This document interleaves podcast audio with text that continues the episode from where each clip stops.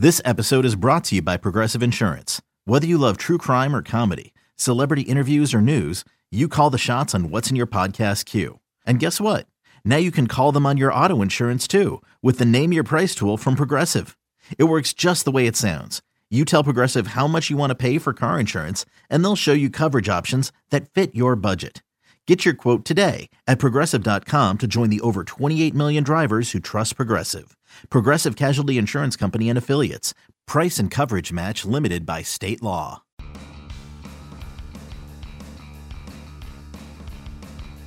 You're listening to MLB.com Extras, brought to you by MLB.tv. It's baseball everywhere. Hey everybody, Tim McMaster here along with Bill Chastain, our MLB.com Rays reporter.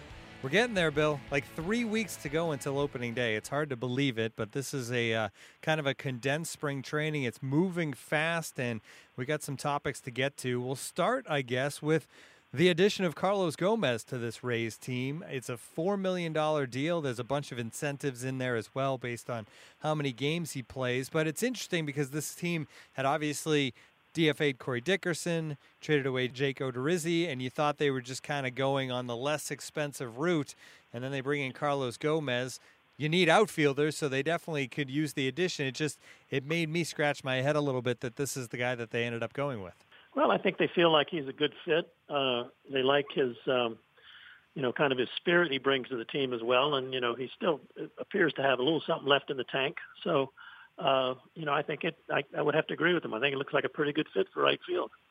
Yeah, certainly does. And you look at that outfield now, and you have Span, Kiermaier, Gomez, Mallex Smith there as well. Um, do you think Gomez ends up being the guy the majority of the time in right field, or will he end up splitting time out there? Right now, to me, it looks like he'll probably be pretty steady out yeah. there. So that that fits into those um, the incentives that are in that package as well. I think based on 80 games, 90 games, 100 games, 110, 120, there's little uh, costs that get in there for him as well. So the coinciding move with Gomez was that Ryan Schimpf was DFA'd, and they quickly were able to trade him away to the Braves. So they get Schimpf out of there, Gomez in there. So I mentioned those outfielders. Jake Bauers, another guy who's gotten some time in the outfield this year. Obviously, he's a guy that's played first base for the most part, although last year he got a good amount of time in the outfield. Thinking long term with the Rays and Jake Bauers, because I know he's part of the long term plan.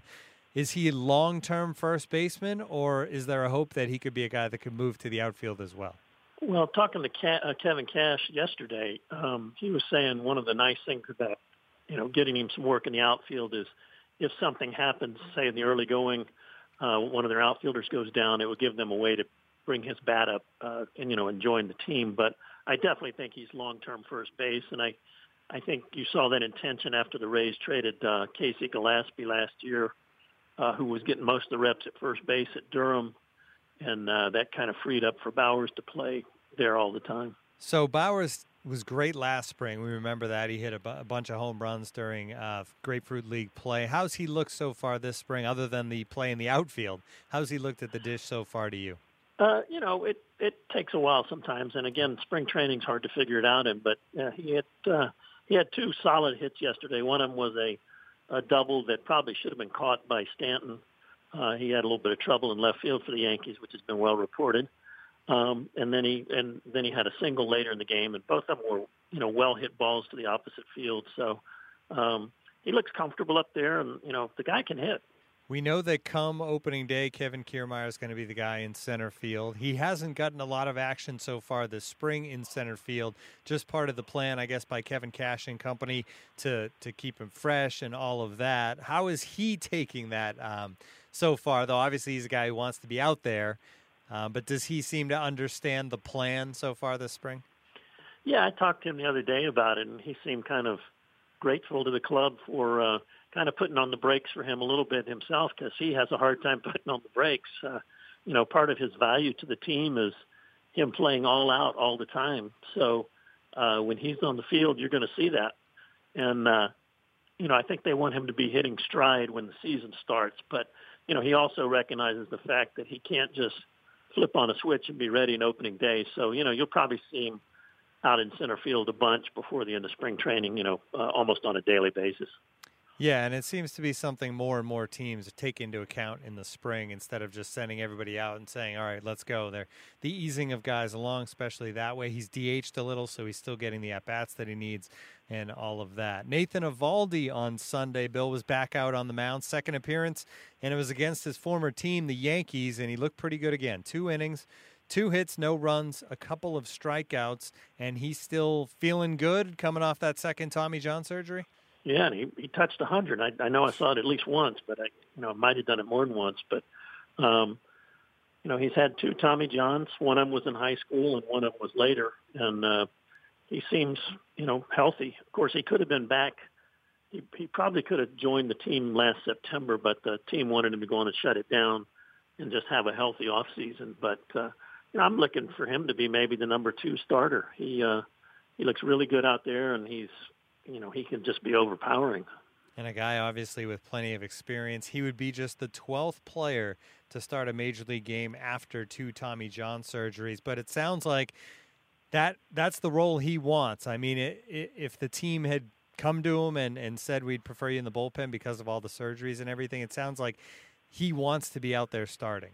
Yeah, totally, totally. Yeah. I think he's uh, got the starter mentality, and um, talking to some of the other starters, he's uh, supposedly an inspiration to how hard he works. Uh, even Chris Archer, who is a really hard worker, uh, has has talked about how uh, you know Eovaldi, you know, can put him down some days. So uh, they, they've uh, def he's definitely earned their respect. You said you spoke to him the other day. Has he mentioned at all this spring at any point? Now that you said he, he reached triple digits the other day, about velocity, and did he ever have concerns after the second Tommy John that maybe the velocity wouldn't come back the way it did after the first one? Uh, I think he said a little something about that, but I really don't remember specifically what he said. Uh, you know, I think he's just pleased that that it's there. So you know, why why question it? Yeah, and even if it wasn't triple digits, he'd probably settle for mid 90s or whatever right, at this right. point. Um, one other guy I wanted to talk to you about, Bill, this week on the podcast is Justin Williams. He's the team's number 10 prospect, and it's a system now that is uh, well respected, as we found out last week. MLB Pipeline ranking the Rays system the number four minor league organization in baseball as far as prospects go. So Justin Williams checking in at number 10. He's, uh, he's an outfielder who looks like he's got some big raw power. Uh, had a big year last year in Double A Montgomery. He was the MVP of that team, hit 300, uh, 14 homers, 72 RBIs, and he ripped a double on Saturday. He's still just 22 years old. He's not going to be a part of this team on opening day, Bill, but it seems like he's getting there pretty quickly.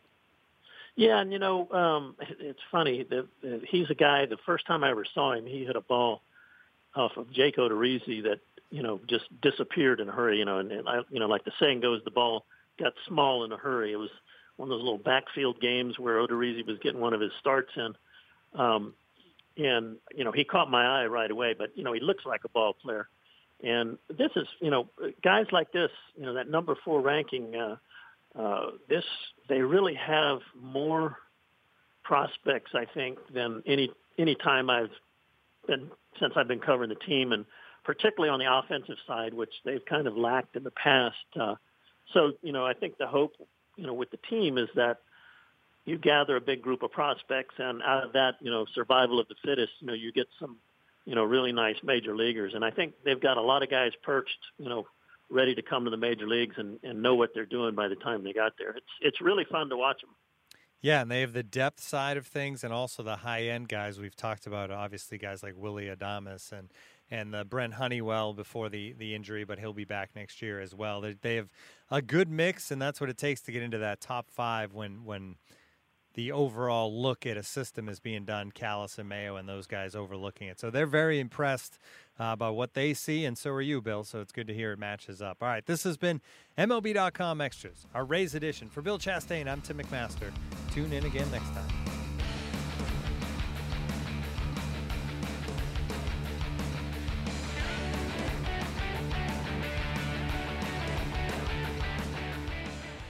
Hey, Rob Bradford here. You guys know I'm always up for a good MVP story, and one of the best stories is Wasabi Technology. Wasabi is the world's hottest cloud storage company, and it's become the go to provider for professional and collegiate sports teams, including 20 Major League Baseball teams like the Red Sox and NHL teams like the Bruins and Vancouver Canucks. Even the Liverpool Football Club is getting in on the Wasabi action. So, why is Wasabi the MVP? Well, Wasabi was purpose built to free businesses from skyrocketing storage costs and unpredictable transaction fees that the Amazons the world are charging. In fact, Wasabi is up to 80% less than those hyperscalers and doesn't charge a cent for businesses to access their data. From Wasabi's AI enabled intelligent media storage, Wasabi Air, to the industry's only cloud storage service with triple protection against cyber criminals, data deletion, and ransomware, Wasabi's taking the lead in driving innovation in data storage and helping sports teams